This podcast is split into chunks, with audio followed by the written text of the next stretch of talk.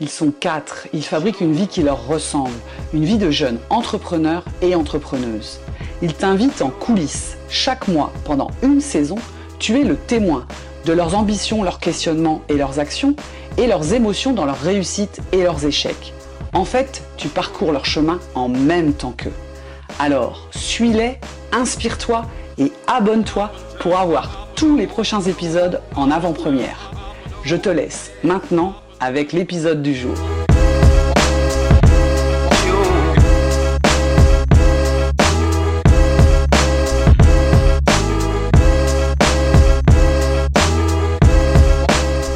Bonjour Mathilde.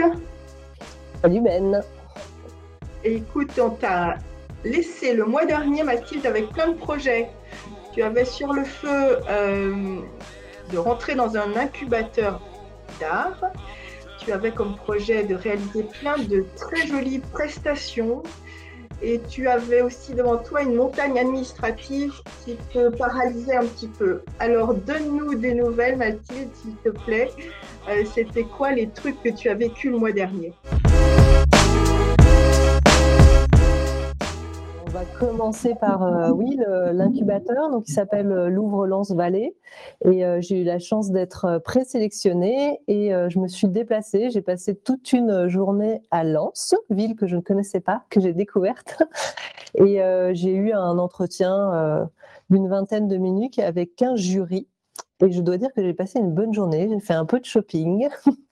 C'est le, lieu était magnifique. J'ai passé un déjeuner très sympa avec toute l'équipe. Euh, j'ai vu que mon projet les intéressait. Euh, et par contre, la mauvaise nouvelle, c'est que je n'ai pas été sélectionnée parmi les dix finalistes.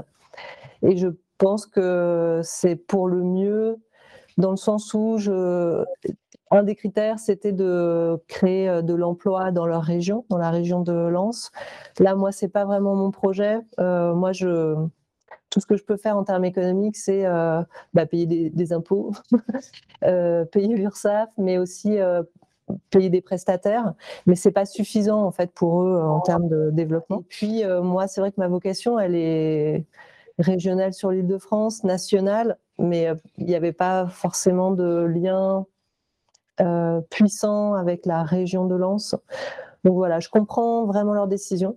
Honnêtement, sur le coup, c'est comme euh, bah, tous les sentiments de rejet. J'ai été très attentive à ce qui se passe dans mon corps et j'ai vraiment senti, euh, je fais un geste ici, mais voilà, dans mon thorax, dans ma respiration, que c'était hum, étouffant en fait, que c'était difficile de vivre un non, de vivre un rejet. Et puis, euh, comme j'ai quand même la chance d'avoir plein d'autres portes qui s'ouvrent autour, euh, bah je, déjà, j'ai pas trop le temps de m'apitoyer sur moi-même. c'est cool. Et euh, j'ouvre les autres portes et il se passe d'autres trucs géniaux. Et donc voilà, ça équilibre en fait. Tous les oui que je reçois autour équilibrent ce nom. Et du coup, est-ce que ça a changé quelque chose sur, ton, sur le chantier administratif, justement? Je me suis dit, bon, allez, il faut que tu arrêtes de te plaindre et que tu passes à l'action. Donc, j'ai consacré euh, une journée à l'analyse de, là où j'en suis, des autres possibilités que j'ai. Et du coup, ça a dégonflé euh, la montagne que je m'en étais faite. Moi, ça m'a fait du bien. Je me suis posée, j'ai vu que j'étais tout à fait capable de trouver des solutions, qu'en fait, il y avait un calendrier et que là, j'étais pas euh, dans le moment d'urgence de devoir décider. Donc, euh, d'un côté, j'ai pas pris de décision finale, mais j'y vois un petit peu plus clair. Euh, comme je suis dans un autre incubateur, Pulse, en région parisienne, euh, j'attendais le rendez-vous pour les challenger et de leur, demander de l'aide en fait sur ce point administratif. ils m'ont proposé des pistes, mais qui sont toujours des pistes un peu grand public de découverte, qui sont pas complètement personnalisées. Donc en fait voilà, ça reste un sujet à l'étude. Et euh, par rapport à ça aussi, j'ai écouté euh, les autres euh, épisodes de la série. Et Pierrick, j'ai trouvé ça intéressant, qui se projette lui tout de suite sur un statut d'entreprise, qui intègre tout de suite la TVA à ses tarifs en disant bah, je vais pas passer d'un moment sans TVA à un moment avec TVA. Ça m'a ouvert l'esprit en fait. Donc j'ai trouvé ça bien. Voilà. Donc je reste. en fait, il faut que je continue à progresser sur ce point. Ça reste dans ma to-do list, mais, mais je sais que je suis dans un calendrier bien et c'est plus une angoisse en fait. tes prestations, comment c'était? Tu avais quelques grosses prestations le mois dernier? Oui, alors j'ai un nouveau. Ça, c'est vrai que j'ai signé un client là, euh, qui s'appelle l'UFOLEP, c'est la cinquième fédération française de, de, France. Et bah, en fait, je les adore, j'adore la personne avec qui je travaille. Et donc là, ils avaient acheté l'ensemble de mes prestations pour un week-end fédéral dans le sud. Et donc, ça m'a généré beaucoup de travail de préparation. Par contre, la réalisation sur place était magique. Vraiment, c'est déjà c'est des gens avec lesquels je me sens hyper alignée en termes de valeurs et ça, je trouve ça vraiment très précieux. Euh, moi, qui ai beaucoup travaillé dans comme prestataire de service, j'ai été dans plein de types d'organisations différentes et euh, c'est quand même pas cette adéquation que j'ai trouvée partout. Et là, euh, c'est des gens qui viennent de la Ligue de l'enseignement, qui sont vraiment dans la transmission, dans l'aide aux autres. Donc j'adore. j'étais hyper bien parce que j'étais vraiment avec mes clients euh, à manger, dormir. Euh, enfin, c'est ça qui est extraordinaire quoi, dans mon métier. J'étais avec mon client idéal, mes clients idéaux, puisqu'ils sont très nombreux. J'ai fait l'ensemble des prestations, tout s'est hyper bien passé. Et alors, le top of the top, cerise sur le gâteau, c'était euh, l'atelier graphe, les pieds dans le sable. C'est la photo que j'ai postée euh, sur LinkedIn dans un post en disant peut-on être heureux au travail? Et là, euh, mon seul regret, c'est de ne pas avoir enlevé mes chaussures parce que je voulais rester professionnelle alors que tous les autres étaient nu-pieds dans le sable en train de faire du graphe. C'était chouette pour moi parce que c'était des adultes, alors qu'on me propose souvent des prestats pour euh, les enfants, les ados. Et j'ai vu que les adultes se sont régalés à faire du graphe, régalés aussi à peindre euh, leur euh, logo sur, le, sur la bâche. Et il faisait beau, la mer était belle. c'était vraiment tout s'est bien passé aussi. Tu vois, techniquement, je suis quand même maintenant au top. Tout s'est bien passé. Et à la fin, euh, en attendant que ça sèche avec ma cliente, on a été se baigner. Voilà, donc c'était un moment. Euh, j'adore me baigner, j'ai le sentiment océanique. On a parlé de ça, tu vois, on a parlé de philosophie, sentiment océanique dans la mer. Peut-on être heureux au travail? Oui. j'ai envie de te dire, c'est possible.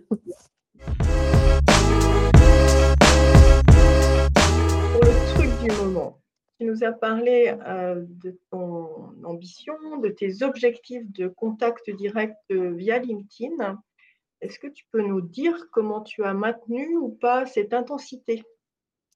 Ouais, donc mes objectifs, pour rappel, c'est 250, j'avais dit 300, mais j'ai revérifié dans ces 250. Ces 250 euh, prises de contact euh, mensuelles, normalement, doivent me permettre de générer un nombre de devis qui doit me permettre d'aboutir à un chiffre d'affaires que je souhaite. Euh, j'ai de plus en plus de mal à faire ma gymnastique des 10 par jour parce que, euh, bah, comme je vends des prestations, comme je fais ma ça me prend du temps. Mais euh, en fait, dès que je peux, je le refais. Même si ça me met un tout petit peu en retard sur d'autres choses, j'essaie de revenir dans cette mécanique. Et de 10 par jour. Et c'est vrai que 10, vraiment, c'est faisable. Mais ça me prend quand même une heure, une heure et demie. Aussi parce que j'ai toutes ces demandes de la veille qui génèrent des oui, qui génèrent des conversations, qui génèrent des prises de rendez-vous, qui génèrent des demi-heures de discussion avec les gens. Mais par contre, euh, en termes de ressenti, ce que je trouve puissant, c'est que finalement, même euh, à un moment où je me dis, ah, bah, j'ai quand même pas mal réseauté sur euh, toutes les personnes qui s'intéressent à Alice Mia, par exemple, bah, en fait, je découvre que non, en fait, il y en a encore plein d'autres qui s'intéressent plus largement à l'arrêt sport.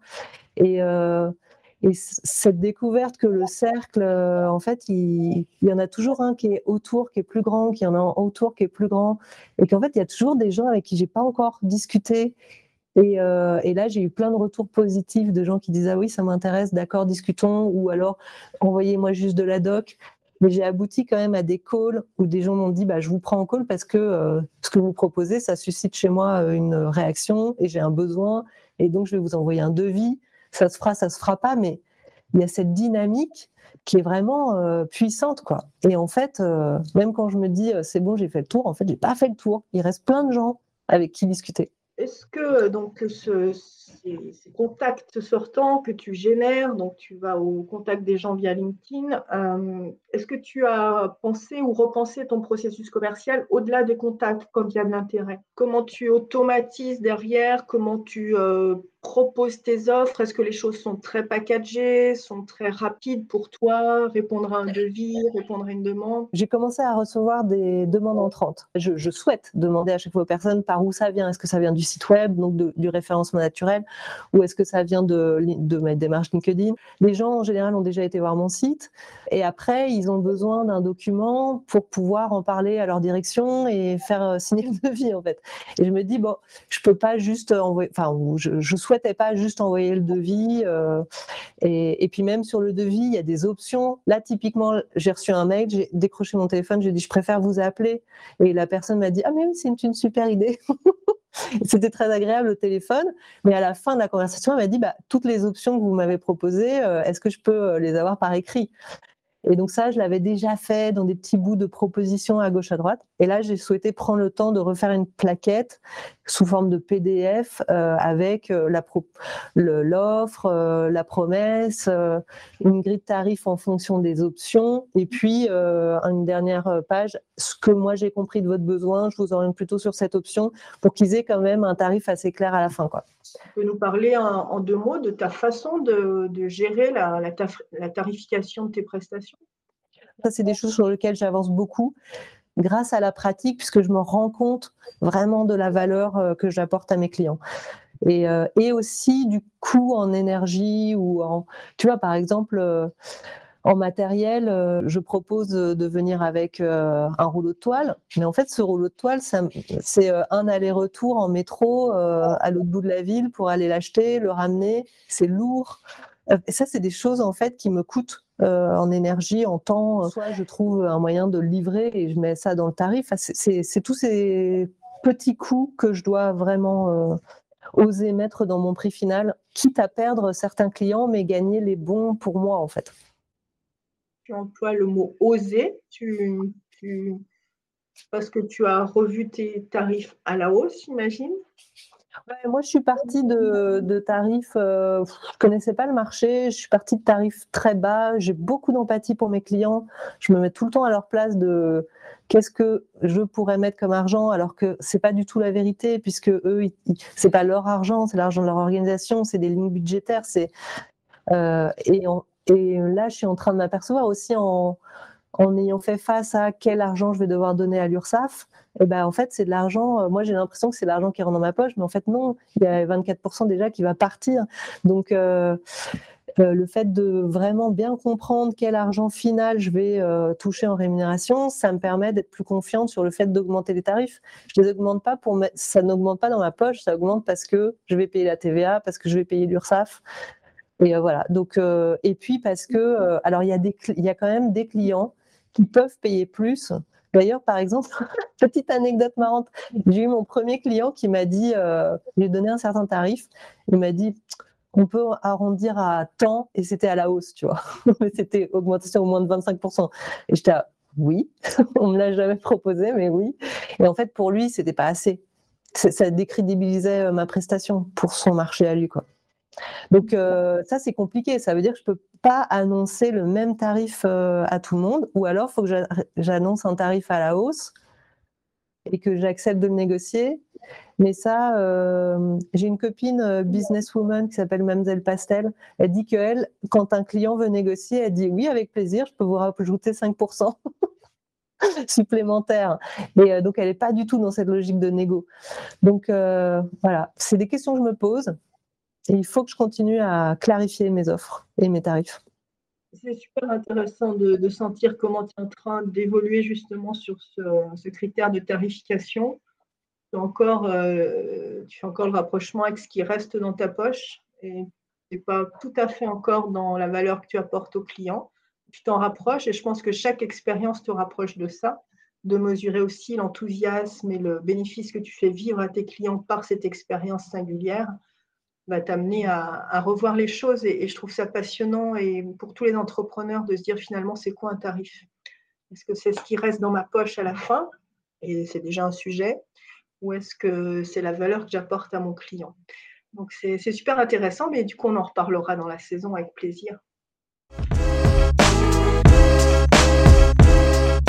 Quels sont les trucs à venir pour toi? Là, j'ai sorti une nouvelle offre qui s'appelle, qui est destinée à un nouveau public pour moi, une nouvelle persona, qui est le grand public. Et euh, parce que c'est venu en fait d'une demande euh, du public de créer une journée de street art. Donc j'ai créé une journée de street art pour femmes badass. Je l'ai réalisée. Les clientes que j'avais limitées à 5, parce que je voulais vraiment une expérience euh, privilégiée avec moi, tu vois, enfin pour moi et pour elles.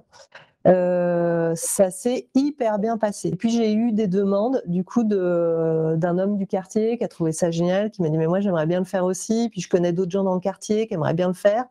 Du coup je me suis dit bah, moi aussi j'aimerais bien aussi travailler avec des hommes. Donc j'ai créé la journée euh, pour Jean Badass qui est mixte. Et, euh, là en fait j'ai reçu de Instagram la, une, proposition, comme je reçois souvent, d'en faire une publicité. Et d'habitude, je me dis non, il euh, n'y a pas. Euh, ça n'a aucun intérêt. Et là, je me suis dit, ouais, en fait, là, ça a un intérêt. Parce que le truc, il est bien marketé, il est, j'ai besoin de nouveaux clients pour continuer à développer ça. Ça fait vraiment plaisir aux gens. Donc, euh, je vais essayer. Et donc, je me suis offert une première publicité sur Instagram. J'ai vu le retour tout de suite, parce qu'il y a des gens qui m'ont contacté en direct. Donc j'ai eu pas mal de demandes en direct, du tarif, euh, de gens qui se posaient la question est-ce que c'est pour moi, pas pour moi?